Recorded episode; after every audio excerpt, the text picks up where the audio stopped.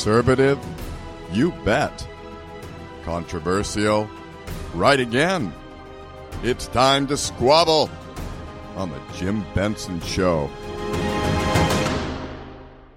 Hello, and welcome to another edition of the Jim Benson Show, conservative talk radio covering the issues that concern you here on the BBS Radio Network. Today, I want to talk about and present information on Communist China and what's been going on there in recent months and years, and how this is and has been affecting events here in the U.S. and the rest of the world. But first, let's review some of the things happening on the election fraud and election integrity front. My views and those of others expressed in the sound files presented on this program, of course, are poo pooed by the so called mainstream media, numerous so called authorities and scholars, officials, and the like, who are the paid or unpaid propagandists of the political left and deep state establishment types who are behind or at least supporting the 2020 election coup and subservience to communist China, which I have no doubt was involved in orchestrating this coup as well as the aforementioned domestic enemies of our republic. Pardon me just a moment while I take care of something here. These people want to see the U.S. essentially destroyed as we have known it, so it can be eventually turned over, or rather turned into, a subservient vassal state of communist China in the years to come, if not sooner. China, you see, is the model for a future world government for these people. Totalitarian communist China and so many of them here in the West have had very lucrative business investments in and deals with communist China. What is so amazing and disturbing to me is that these fools all seem to believe that they are going to maintain their positions of power, influence, and wealth with the coming enslavement of the rest of America and the West that they are so eagerly working to bring about. I'm sorry to keep repeating this, but it's so appropriate for this discussion. I'm continuously reminded in all this of the words of the mass murdering first dictator of the former Soviet Union, Vladimir Lenin, who unleashed the Red Terror during his reign that murdered millions. Lenin said, when it, come time, when it comes time to hang the capitalists, they'll sell us the rope. And there are today, with all these imbecilic at least in this sense, oligarchs and other capitalist business people so eager to surrender our country and civilization to communist China, which has been funneling billions to them in one way or another for decades now.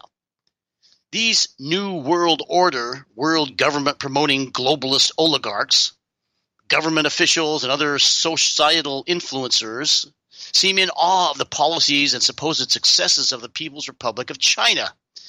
And actually, they believe that they will remain powerful and wealthy in a world they hope to see dominated by the totalitarian behemoth that is communist China today. See, it's communism for the rest of us. We give up all our wealth. We live like slaves, which is really best for everybody, and it'll lead to this workers' paradise, you know, common prosperity, as the leader in China says, uh, Xi Jinping. But for these people who are pushing it, promoting it with all their money, they think they're going to be involved in some kind of, as I'll say in, in a, I'll get to in a few minutes, some kind of a plutocracy where they they they rule, the rich people rule. Anyway, let's move on. This is all the more astonishing given given what we are seeing take place in China these days. How can these people be that stupid? I keep asking myself. Can they really truly believe that communist China is going to give them so much more than what they currently have and enjoy in terms of their power, wealth, and influence here in the U.S. and the rest of the West? Apparently they do. And yet we are seeing, as I speak, a crackdown on the rich people in China. It seems to me that people like Joe Biden, Nancy Pelosi, Bill Gates, George Soros, and others among these anti Western elitists seem to think that some form of communism based on the communist Chinese model, as I said, is best for the masses, over which they will be the ruling elites in some kind of bizarre plutocracy that is ruled by the wealthy. For that reason, in this program, we're going to take a closer look at some of the things that are happening in Communist China today, cons- considering what this means for all our futures here in the USA and rest of the world. Among those things are Chinese Communist Party Chairman Xi Jinping's crackdown on, as I said, the rich and private, the rich and private financial institutions in China. Of course, he's cracking down on everything else as well, but we'll get to this in a few minutes. But before that, let's get back to reviewing some of the current events in the election integrity battles around the country. As you know, the American people are expected to believe the widespread anomalies, mysteries, cover ups, and illegality that occurred in the 2020 election were actually nothing significant and that this election was truly the most free and fair in history. Of course. I mean, Late on election day night, Donald Trump was far ahead in vote counts in the key swing states that decided the election in the Electoral College. Then, in all these states, vote counting in the critical Democrat controlled vote counting centers suddenly stopped. Then, beginning early the next morning, millions of new votes, virtually all for Joe Biden, suddenly appeared in these states, handing the presidency to Joe Biden. And of course, all this was perfectly legal and normal, right? Right! During election day night, television viewers watched election results being received by CNN and elsewhere. Watching these, I said, suddenly saw vote switches from Donald Trump to Joe Biden. For example, I believe it was in Georgia, more than more than 17,000 votes recorded as cast for Trump suddenly disappeared from Trump's vote column on CNN, and just as suddenly and simultaneously, that exact same vote total reappeared as in Biden's vote column. In all of these Democrat vote count centers, Republican poll and vote watchers were forced away, often by corrupt law enforcement or backed up by corrupt law enforcement, the people who did it, from direct observation of the vote counting and were forced to stand far away where they could see and challenge nothing. This is unconstitutional and illegal in, by state laws as, as well. But no problem, according to the media and government establishment types. This was just common sense to keep people safe due to the pandemic. Sure. The horrifying thing was numerous corrupt members of our state and federal judiciary agreed, or at least went along with it, right on up to our Supreme Court. If you've been following the election controversy, you no doubt saw the infamous surveillance video of the vote counting in Georgia, where Republicans and media were kept away way away on the other side of the room in the facility where the vote counting was taking place. These people were then told that vote counting was stopping for the night due to a non existent plumbing problem and that they must go home for the night. The video then shows election workers pulling suitcases of ballots from underneath a table and continuing to count these, including running them through counting machines several times, thus recording the same ballot votes over and over for several hours. And of course, after this, recorded votes for Joe Biden surged by staggering amounts, so that by the next day, he had won the presidential election. In Pennsylvania, according to one website I was viewing, it was reported that two days after Election Day, nearly 100,000 new votes suddenly appeared, almost all of them for Biden. Yet at the end of the day, the state's own Secretary of State's office and even the New York Times election monitoring service showed not only that these new vote totals had been recorded, but that the entire vote count had only increased by some 8,000 new votes, indicating that many thousands of other votes had been deleted. And on and on the bizarre anomalies, mysteries, and illegalities occurred, ending in a supposed record 80 plus million votes for Biden and handing him the presidency. You are probably also familiar with MyPillow.com CEO Mike Lindell and his team's efforts laid out in a series of videos on his website, frankspeech.com, reportedly showing internet packet traffic from and to voting facilities across the country, but particularly in key swing states, with China. That is, it appears that China and its agents, possibly in Iran and elsewhere, were hacking into our voting machines across the country and switching votes from Trump to Biden. With hundreds of thousands of votes cast for Trump in the swing states alone being switched to show they were cast for Biden, and that those there by themselves were enough to swing the election for Biden. Had nothing else been done, but of course we know all these mail-in ballots. There was massive fraud going on there too.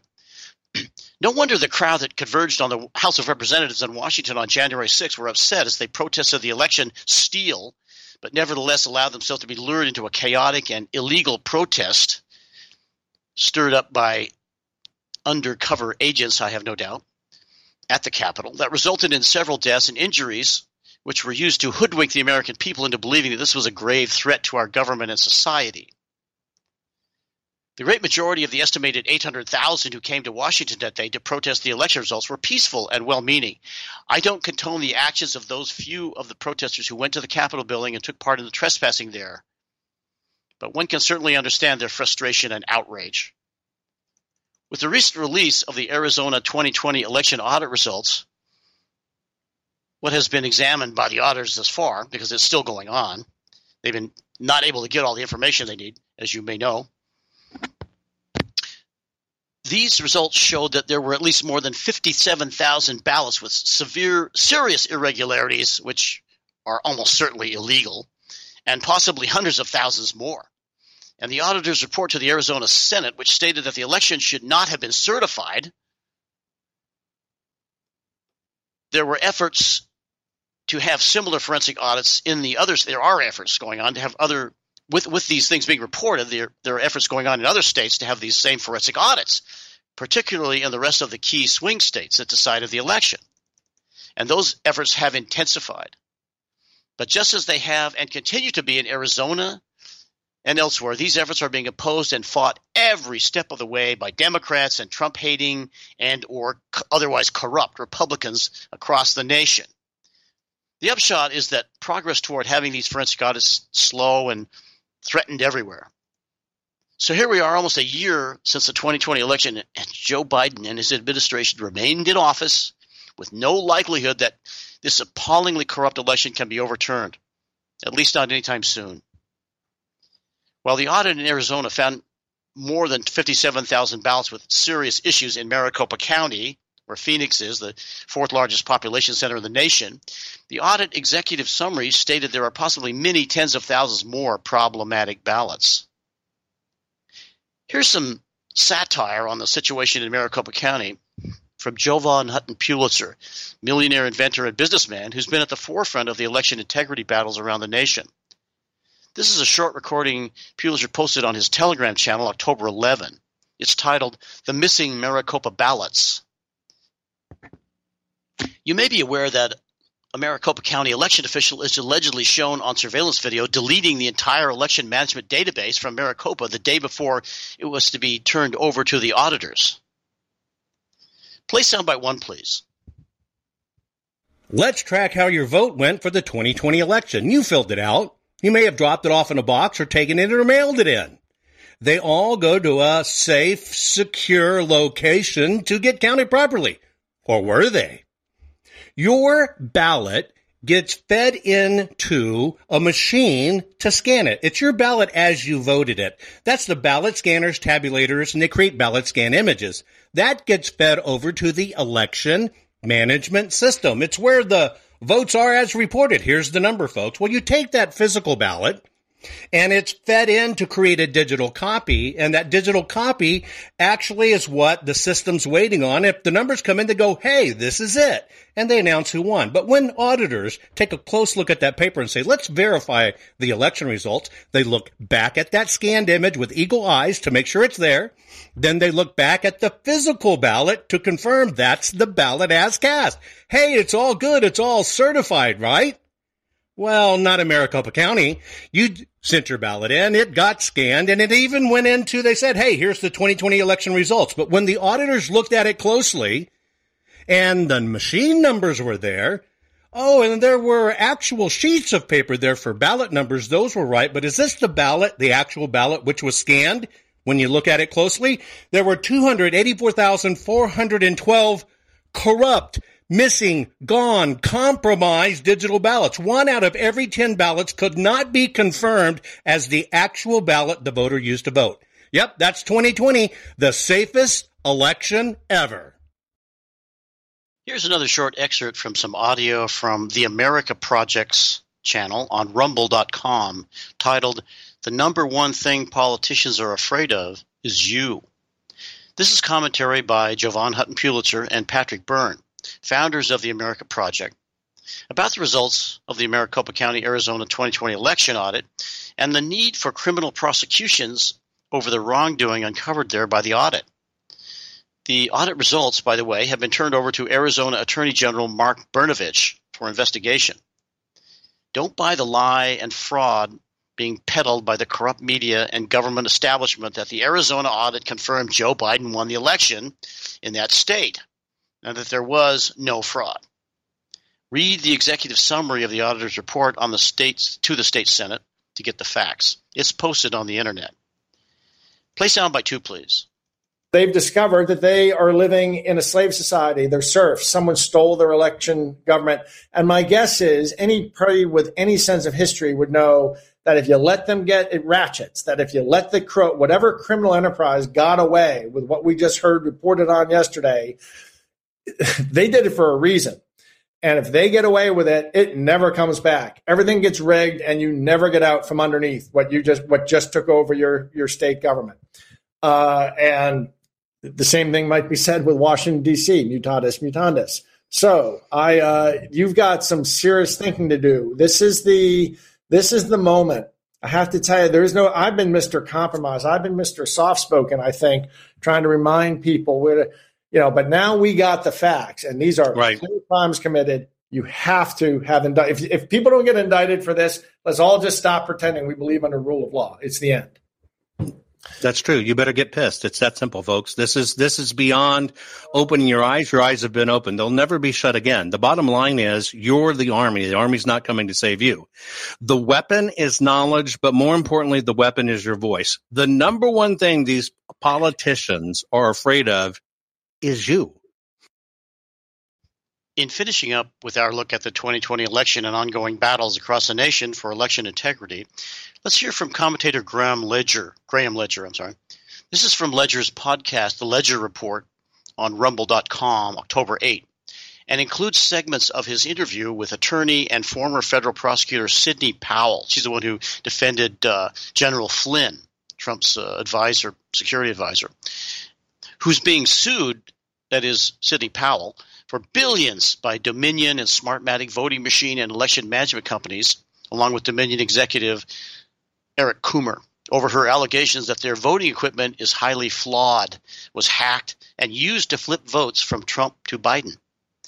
The soundbite begins with Ledger playing some video, oh, he'll explain that, and audio from a congressional hearing recently, and verbal sparring between leftist Democratic Congressman Jamie Raskin of Maryland, I believe, and Republican Andy Biggs of Arizona at a hearing that included material on election issues reported by the Arizona Election Audit.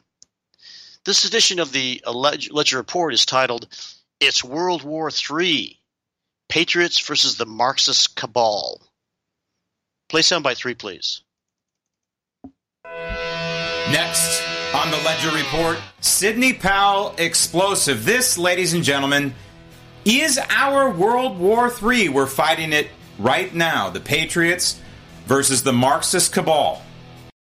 Same election where they were elected, and yet still, I believe, and perhaps Mr. Biggs can correct me if I'm wrong, I hear him not even to be accepting the results of this audit, which say that Joe Biden got more votes than were lawfully reported by the state. And so, will the gentleman yield? You've called me out and asked if I would respond. I'm happy to respond. Yes, but by all means, do you accept the uh, do you accept this audit, which showed that Joe Biden won, and indeed by more votes than that is not what the audit concluded, Mr. Raskin. You know better than that. Have you read the whole audit? Or you cherry picked the line which talks about the recount versus the tabulation machines? That we would have expected to be very similar, and it was. And so anything that might have inured to President Who Biden's won the effect? Is my question, Mr. Biggs. I'm happy to yield to you for that. Who won the election in Arizona? Donald Trump. We don't know because the as the audit it demonstrates very clear, clearly, Mr. Raskin, there are a lot of issues with this uh, election that took place. We're going to go through those today. But you can Okay, continue. I'll reclaim my Speaking of the Well, big see, lie, you can continue to perpetuate it as There- long as you want. But we're going to find I'll out. reclaim my time. Madam Chair, there is the problem that we have. Uh, Donald Trump refused to accept the results, and unfortunately, we have one of the world's great political parties, which has followed him off of the ledge of this electoral lunacy. Stop the tape. lunacy. That's kind of where we are as a republic right now. We're in cuckoo land, unfortunately, ladies and gentlemen, as led by one of the chief cuckoos, this Jamie Raskin nutcase Marxist from Maryland. See, what's happening here is the Republicans are fighting by one set of rules, and the Democrats are fighting by another set of rules, and this has been happening for many, many years now, possibly decades. Started devolving into this situation in the 1990s with the election, more or less, around the time the election of Bill Clinton, where the Republican Party allowed the Democrat Party effectively to rewrite the rules and elected a rapist. Can we say that? Yes, we can, because we're not on YouTube. A rapist to the White House, and the Republican Party effectively allowed that to happen. And then the Republican Party laid down and effectively allowed a communist, an outright Marxist communist, to the White House in 2008. Same thing. Look at who they put up against Barack Obama. He didn't have a chance. And then 2012, the same thing. The lunatic from Utah didn't have a chance against somebody who will go out like this Raskin guy and lie and just lie to the American people and know that the stenographers in the mainstream media, the accomplices in the mainstream media, will simply regurgitate what Raskin says and ignore what Andy Biggs. Andy Biggs is putting up a yeah, it's a decent fight. But you know what, ladies and gentlemen? This is the fight for our lives. This is our World War III. And we don't even know we're in the midst of it, most of us. I do. I realize this is the fight for the, the heart and soul of the Republic and the future of this country, and my daughter's future, and the future of my progeny in this country, and all of our future, your grandchildren. This is the fight for our lives. It is not fighting in a far off land called Vietnam or Korea or anywhere in Asia, not in Europe. It's not being fought. It's not a Cold War against some foe called the Soviet Union. We're not fighting Cuba. We're not fighting even China at this point. Although China is playing a role in this, make no mistake, our enemy is from within. This is an asymmetrical war that is being fought on our soil right now. And yes, China is playing a role. The only question is to what degree? And how many politicians have been bought off by the communist Chinese, paid off by the communist Chinese on both sides of the aisle, by the way, ladies and gentlemen? I would say at this point, a blanket statement trust no one in Washington, D.C. And people will say, well, what about Ted Cruz or what about Mike Lee? I'm sorry. They're human too. I don't know if they've been corrupted. I pray to God they haven't. I pray to God the good people like Louis Gohmert are good through and through. I'm not accusing anybody of the aforementioned of any malfeasance. I'm just saying we've got to operate from the position where we can trust no one in Washington, D.C from the president, Congress on down, straight through the swamp, of course. Joining me now is attorney and freedom fighter, and also the CEO of defendingtherepublic.org, Sidney Powell. Sidney, if you had said to Americans maybe just a couple decades ago that it switching votes and predetermining the outcome of elections um, was possible, they would probably say that's a crazy, fantastic movie script. But here we are now in 2021, um, replete with the internet, replete with all kinds of high tech devices that you and I don't even know about, replete with software that exists that most of Americans don't know about. In fact, this is real that votes can be switched real time and elections can be rigged. And the American people need to know this so we can deal with it. That's exactly right. I've been absolutely horrified at, at, the pieces of the puzzle that have come together in the last month as I've been digging into all of this more, thanks to Dominion having sued me for $1.3 billion and Smartmatic having sued me for $2.7 billion, mm-hmm. and Eric Coomer in Colorado suing me for I don't even know what. Uh, so, yes, I have been digging into it uh, a lot more deeply and troublingly found just this past week, thanks to a fellow patriot, a video of uh, Curtis um, I can't remember his last name right now, but a gentleman who was testifying in front of the House Judiciary Committee on a field trip to Ohio in 2004 about him having been approached for the 2000 election to write an algorithm that would not be able to be detected to alter votes and flip the election 51 49 for a particular candidate. So there you go. This guy's name was Clint Curtis, uh, by the way. Yes. Um, Thank you. And so when we look at this, I want to get back to that in a minute. I want to go first to what you discovered, um, I guess, in your discovery process, if you will. Um, no, it's just me digging. in the DOD uh, has a program or had a program that could literally change the course of elections, switch votes real time, uh, but also predetermine the outcome, correct?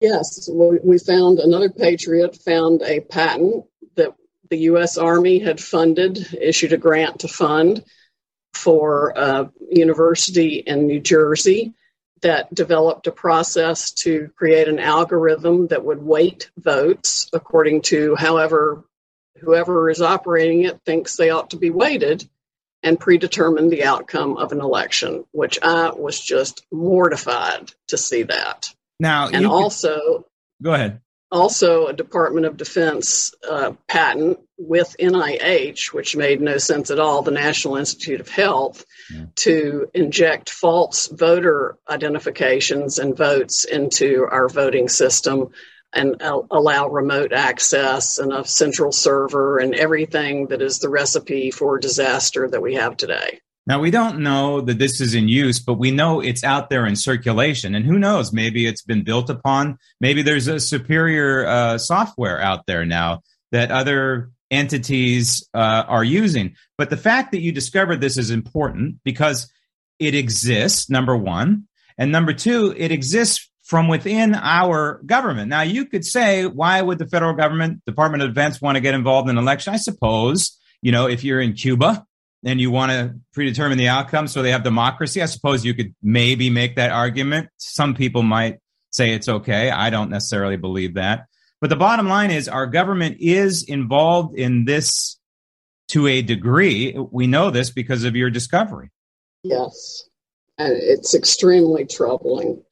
To me, Graham, the biggest question for the last six months or more since the election actually in November has been why isn't the government doing anything about this? Yeah. Why isn't the Department of Justice, even under Trump, investigating this massive election fraud that's obvious to anybody that un- understands mathematics or statistics at the level of a fourth grader? Which brings and, us back to that video you were talking about. That was exactly believe, it's because in, in they all know. Yeah, the they, politicians know. They I, know. I think in that video I saw Maxine Waters and some other familiar faces. Jerry Nadler. Still serving. Nadler, yeah.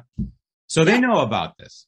Um, which which brings us um, to uh, our situation in Arizona, which is crucial, and and potentially the other states.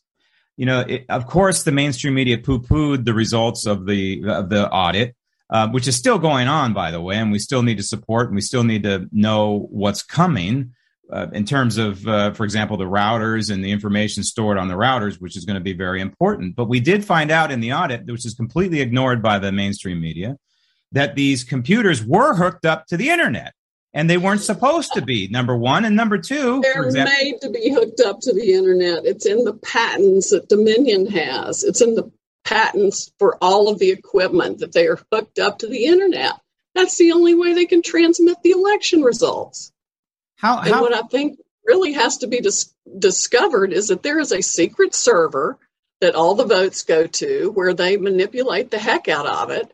And if you look at Dr. Frank's work, he figured out the encryption key for each of the states. He's still working on some of them, but I think he's through with half of them that shows the exact algorithm that was that was run for each state. So they inflated the voter database, injected it with false voters, and used those to create the vote outcome they wanted. But but yep. the books don't balance in Arizona, and again, that was ignored by the mainstream media. In other words, there were more votes cast than there were uh, registered voters, and so this is this the smoking gun that hopefully we can expose. Yeah, I think you're right. It's certainly an information war. It's a war against our liberties, and everybody's going to have to stand up and stand strong to protect our freedoms. This is an asymmetrical war, but nonetheless a war. And if you want to help uh, support Sidney and her efforts and all that she's doing is defending the republic.org, defending the republic.org. Now let's move on to some commentary about the current crackdown in communist China on just about everything associated with capitalism and Western influence. And I don't say all that influence is, is good. I notice one thing they're cracking down on is effeminate uh, appearing male influencers.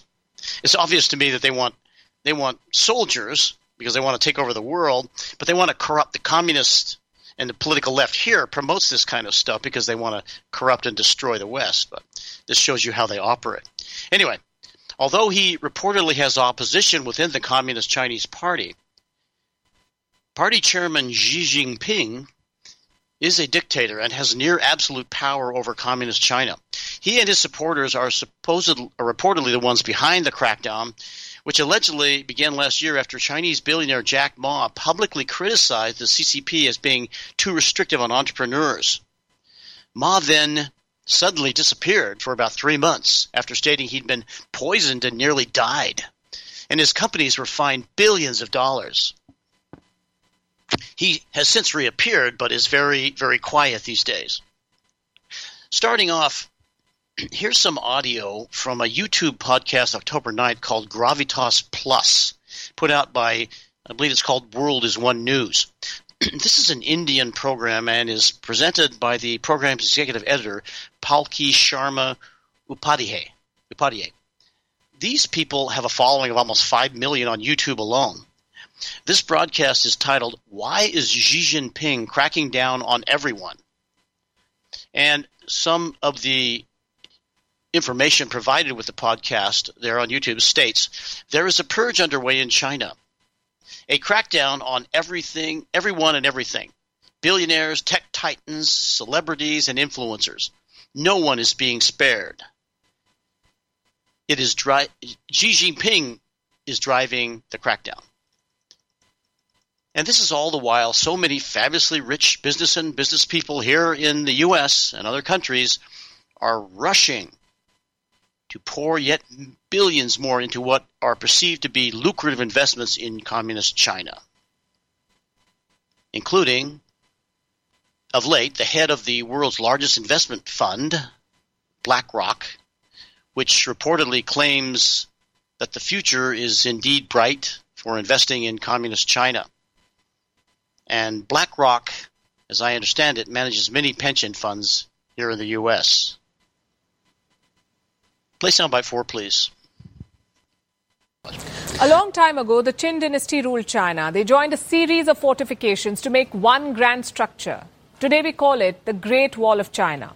Why was it built? To protect the people of China, they were told. Also to exert control on them.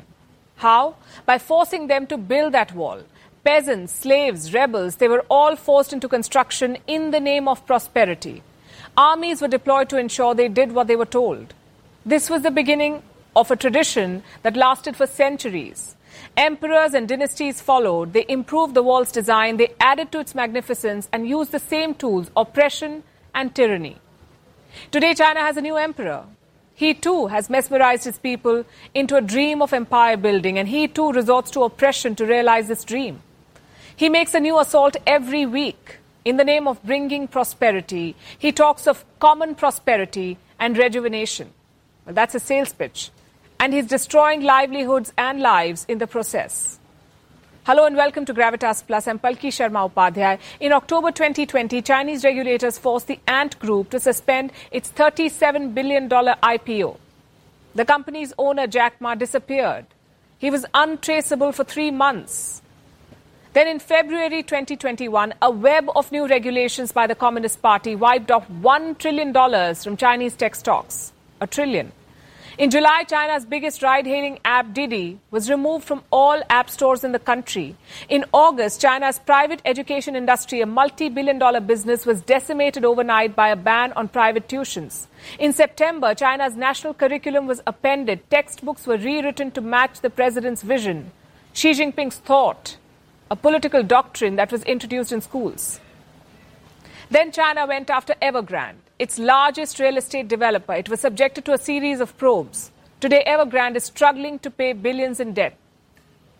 The crackdown extended to entertainment. China banned reality shows inspired by the West and influencers who were quote unquote deemed too feminine. Also struck was the online gaming industry. Games were ordered to portray a correct set of values. Then came personality cults like Zhao Wei, one of China's wealthiest actresses with millions of adoring fans, Beijing had her movies and news mentions scrubbed from the internet as if she never existed. All these crackdowns have prompted observers, investors, and literally anyone with a stake in the Chinese economy to ask a very pertinent question What on earth is going on? Beijing has a new target every week. From capitalist enterprises to real estate developers, from tech titans to private tutors, from gaming companies to TV shows, from celebrities to quote unquote effeminate influencers. No one is being spared in China. The crackdowns are both striking and significant. They point at a structural rectification. The CCP is tightening the screw on every sector and aspect of life. It's redrawing the very boundaries of business and society in China. What explains this? The paranoia of one man.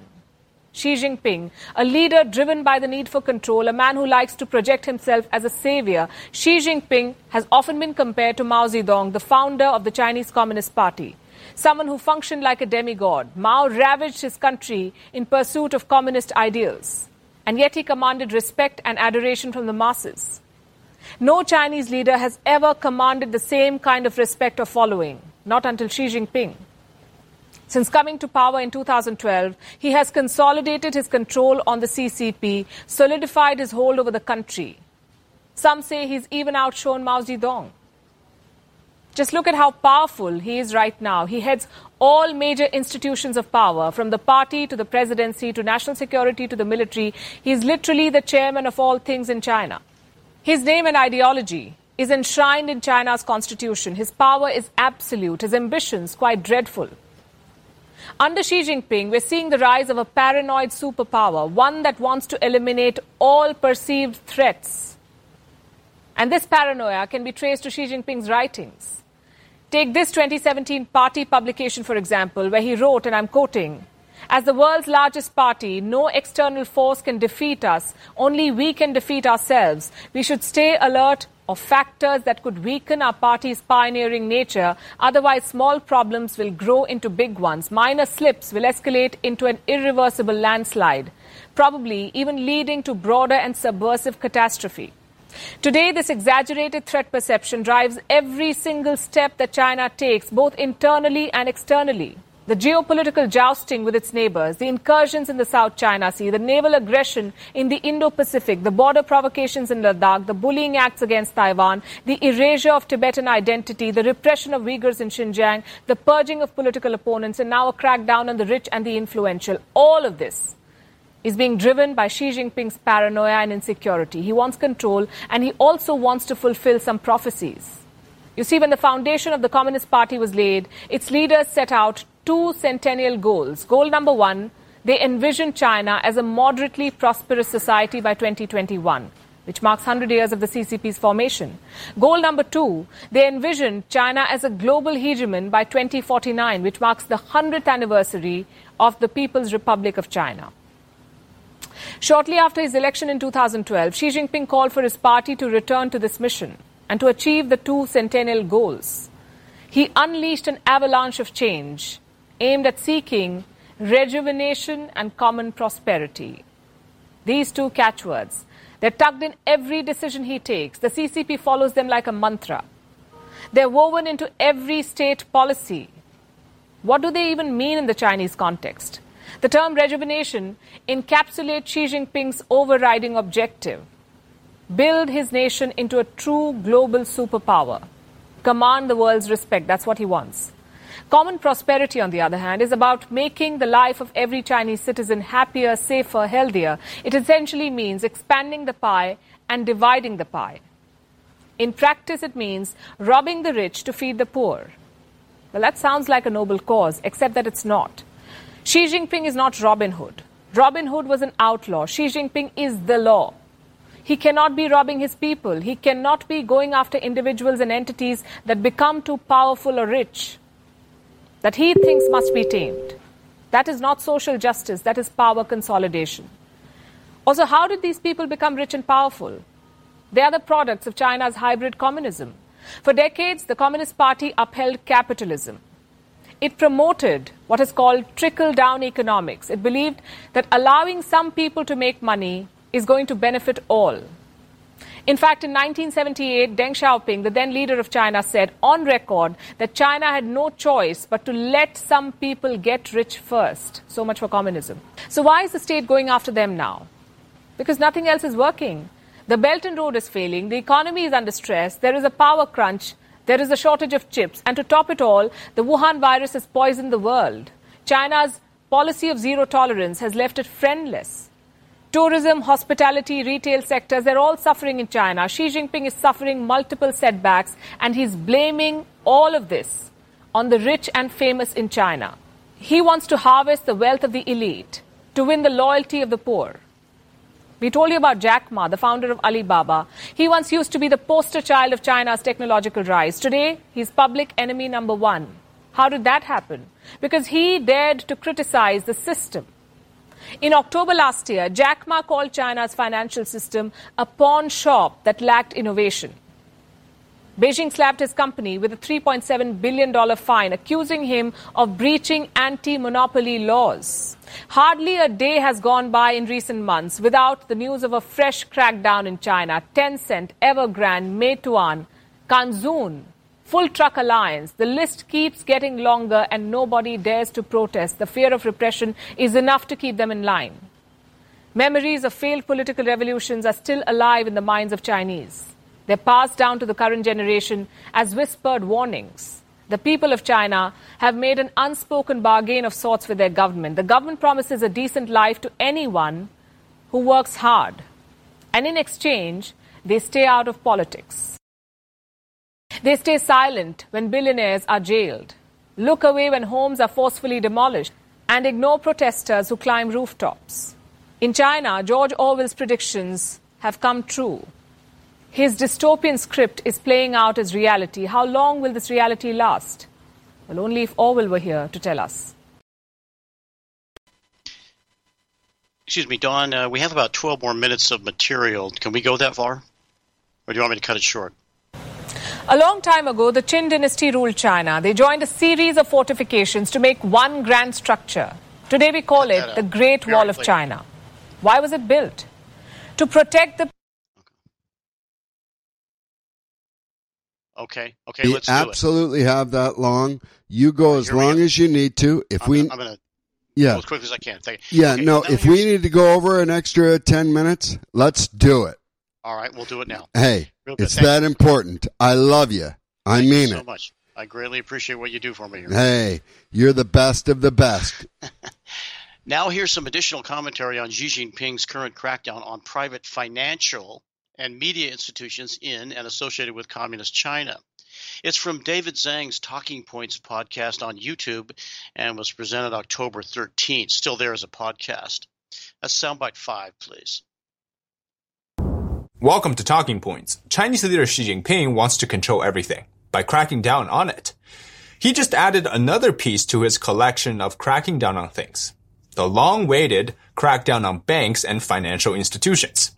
State-owned banks are being investigated for being too cozy with private firms. Talk about a robbery of private ownership. What in communist China? Now, you don't ever associate communism with privatization. The two words are simply too far from each other. So, this move almost seems natural in a twisted communist way. But after years of so-called opening the economy, to most people, this is a backstep. Yet we somehow expect this to happen. If you understand that the communist principles of state ownership and state planning is to stop privatization completely. From the outside, it seems this is a standalone issue as Xi Jinping is using the anti-corruption agency to investigate any wrongdoings, in particular with ties to private companies for these banks. But anything Xi is doing is bound to have bigger implications or reasons. In particular, this is on 25 firms at the heart of the Chinese economy. What the Wall Street Journal calls is the most extensive of a sector Mr. Xi has been suspicious since coming to power nearly a decade ago. Because banks in China are a special place for the Chinese leadership. Inside factions of the Communist Party, they have a big stake in the so-called state-owned banks in China, especially top leaders. Banks are the core to their political power, so this move is digging at the roots of the Xi's opposition factions. His opposition are those that oppose the way he rules or he is moving the country. But also his re-election for another 10 years. And this is because Xi came into power 10 years ago, he has moved the country's economy to a more state-planned economy. Like they had in the 60s, returning to the time of Mao Zedong, the first chairman. Mao ran the country with total state ownership. And this is a huge contrast to the leaders after Mao but before Xi Jinping. Starting in the 80s, the Chinese economy was moving toward capitalism. And now Xi Jinping calls for, quote, Chinese flavors to be added to the economy. And that just means to add CCP colors to it. Because capitalism is dangerous for Xi's power, for his re-election, meaning that the Chinese Communist Party will be heavily involved in the economy under Xi Jinping. And of course, this would be bound to anger the Chinese establishment of the party and those cadres who profited heavily from the opening up of the economy which is why they are the opposition. So this move to crack down on banks can also be seen as a power struggle. Xi Jinping also always talks about this idea of systemic risks to financial security. What he really means by that is that without total control of the economy, or at least a major control, something like 75% of the economy, there's a huge risk associated with China's economic future, one that he would not control. So understanding his so-called concern, we come to this conclusion. Stabilizing his own power means as much control as he can get. And now the banks are not the final destination for this entire string of crackdowns. I think even Xi Jinping himself knows that a 100% state-planned economy cannot function in today's global economy and only isolates them from a bigger pie. So his goal is to control the majority or we can say the key to unlocking the Chinese economy in the hands of just himself. So that means banks, private companies, and anything in between must submit their ownership to the central government or submit their ownership to a state-owned entity. Taking a majority in its ownership is a must. Does it not quite make sense? Well then, let me give you an example. Recently, the CCP released a proposal to remove privately owned media from broadcasting, editorializing, distributing, or gathering news. So that means any media company owned by a private capital is not allowed to participate in the process of spreading information. This is actually almost a yearly proposal, but there's been major additions on the 2021 list. How can you tell a news agency or media to suddenly cease operation in China? Well, just released a proposal. It's quite significant because the idea is to force private capital to either close their doors or sell those media to the government. Why is the media targeted? Don't all Chinese media help disseminate propaganda anyways? Was it not beneficial? Well, not quite if you consider the people behind the media. Let's assume Hong Kong is still free for a second. Take the Hong Kong-based South China Morning Post, for example. It's owned by Alibaba, which is founded by Jack Ma, the famous Chinese billionaire who recently came under heavy crackdown.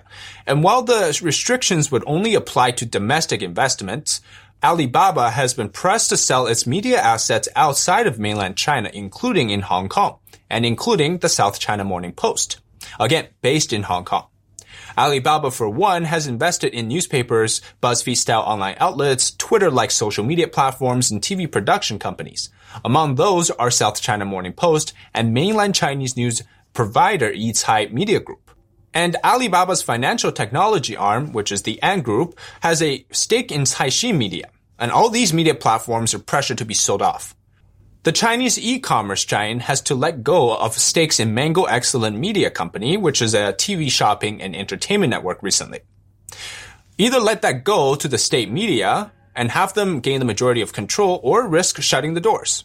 So Alibaba really represents the peak of a spectrum. Xi Jinping would not allow such a giant group to control the fourth power, the media. And I wouldn't be surprised if Xi Jinping saw how powerful the media has become in today's world. In the US, it's able to sway voters, manufacture attacks on individuals, and or just create legitimacy for others. And despite the CCP's tight control over the media already, accelerating especially after Xi Jinping took office, it still could not be trusted, especially those media platforms currently under private ownership. Think about this. Once the proposal is set, which it always does, it essentially puts a hard rule on any private firms in China from attempting to gain influence in the media world. Okay. Lastly, here's an interview with political commentator and a director at the Hindu American Foundation, Jay Kansara, having to do with what's going on with India and its relations with China. And this interview was conducted by Steve Bannon on Bannon's War Room program way back on August 7th, in which Kansara expresses his opinion that Biden, Joe Biden, who along with his relatives has repeatedly reputedly received tens of millions of dollars in payments from entities associated with communist China. And once again, our government is doing nothing to investigate this. Biden is not a conservative, he's not a Republican, right? He's one of the establishment elites and the communist leaning Democrats, so everything is fine, right? anyway, uh, Kansara considers the Biden administration to essentially be a client or a client state of the CCP. Also discussed are the consequences of the disastrous Biden administration pullout from Afghanistan, which I maintain was intentional and by design and intended to aid the CCP, which is bullying Taiwan and threatening to invade that strategically vital country. Though Beijing contends it's a province of communist China, it is never the Communist Chinese Party has never ruled Taiwan for one single day. Play soundbite six, please. Want to turn back, turn to, back to Kansara. So, Jay, j- just describe to people, because I think a lot of people are just becoming acquainted now with, with the area and what's going on. What is our, our great ally India now has its back to the wall? You got Burma to the east, and now you've got this disaster with Pakistan, Afghanistan, uh, China, the CCP, uh, Iran, the mullahs there, on uh, India's western flank. Walk us through the geopolitical reality of what we've allowed to happen to our ally, the largest democracy in the world, India? Yes, uh, because we just left $83 billion worth of military equipment, plus or minus, in the hands of Islamic radical terrorists uh, who are also, you know, giving a little bit to Iran on its western front and allowing China to reverse engineer uh, some of that equipment as well. India now has to deal with not only fighting uh, hardened, you know, warlords of the Taliban, they now have to deal with with fighting American equipment in their hands. And unfortunately, Biden, uh, I think actually this was intentional. That they they intended to do this in order to keep India in check because a rising India, a nationalist country who wants to build its own infrastructure for manu- a manufacturing base, wants to have its own independent military base, uh, military industrial base. Uh, they don't want that because they want India to remain a client state of the United States. Actually, they want India to remain a client state of China because uh, right now this administration is also seems to be a client state of China. And, Hang on a second. Hold, hold, hold, Jay, Jay, Jay. Whoa, whoa, whoa, Joe, Jay. You're, you're not a wild man, and we have a couple of three wild men on here every now and again. You're a very reasoned guy who doesn't come at this from the political right. I want you to go back through this. You, you you, you think this is actually acts of commission by the Biden administration and others on this globalist agenda? Is that what you're saying? 100%, Steve. I'm going to go back to 2009, and I, we've played this clip on the show before. Biden received Pakistan's equivalent of the Presidential Medal of Freedom, the Crescent of Pakistan, two weeks before he became the vice president. You know why he got that award? Because but when he was the Senate Foreign Relations Committee chairman, he wrote the bill, the Pakistan Economic Development Assistance Act, with another, you know, somebody from the Republican Party who, whom, you know, lost because he was too globalist, Richard Lugar from Indiana. They co-wrote the bill that gave Pakistan billions of dollars in quote economic aid, which was actually funneled to the military establishment, knowing full well that China was dealing with the Taliban directly uh, in Afghanistan, actually propping them up for years before 9/11 and then after 9/11, and also uh, working with Pakistan and China was working with Pakistan to build the One Belt One Road through Kashmir and uh, into Afghanistan and beyond, all the way to Turkey. And so this is Biden's you know, this is the Biden and the and the Uniparty and the establishment's grand agenda to allow this to happen for whatever reason. Uh, whether, uh, but it is intentional, and I and I hope that it's just stupidity and not malice. But I'm yet to be convinced of that. Republicans in name only, retaking the House of Representatives and Senate in next year's midterm elections. This is how we're supposed to be able to turn everything around, right? But if our elections are, as Mike Lindell contends, rigged across the country to a greater or lesser extent, how is that going to happen? It can only happen if we, the people, take back control of our elections. As I pointed out earlier, even though the left and the establishment has so much control over the media and other social institutions and propagandize right and left for and brainwash Americans, there were still enough people out there who saw the truth and voted for Trump. It's not Trump the man, as has been pointed out. It's what Trump does, his policies. He gets it. Other people get it too. We don't want to be slaves, but we are moving in that direction. And we didn't vote for it. This is going to be no mean feat, taking back control of our elections. Daunting tasks and battles to accomplish this confront us in the days ahead, but it's the only way we can take back our country from the corrupt oligarchs, globalists, and deep state actors who are hell bent to destroy us. At least, the only peaceful way.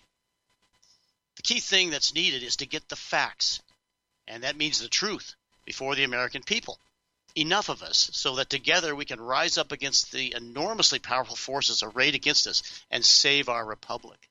I am not, of course, advocating any type of violence to accomplish this. I firmly believe it can be accomplished peacefully through mass support from the public. The essential force we have working in our favor is our Constitution and most particularly its First Amendment which allows us a pathway via our burgeoning alternative media, and that includes bbsradio.com, to get the truth out to the American people. Dictators and oppressors down through history have always known that to control the masses, you have to control what information they have. That has never been easy here in the U.S. due to the First Amendment's protections of free speech. Yet this precious freedom is today threatened as never before. Let's not let it die. Well, that wraps up another show. As always, we hope you found its content of interest and value. We can listen. You can listen to a podcast of today's show in the next few days when it's posted on the Jim Benson Show page, the Jim Benson Show page at bbsradio.com. Look for us again two weeks from today in this same time slot. Have a great rest of your day and evening.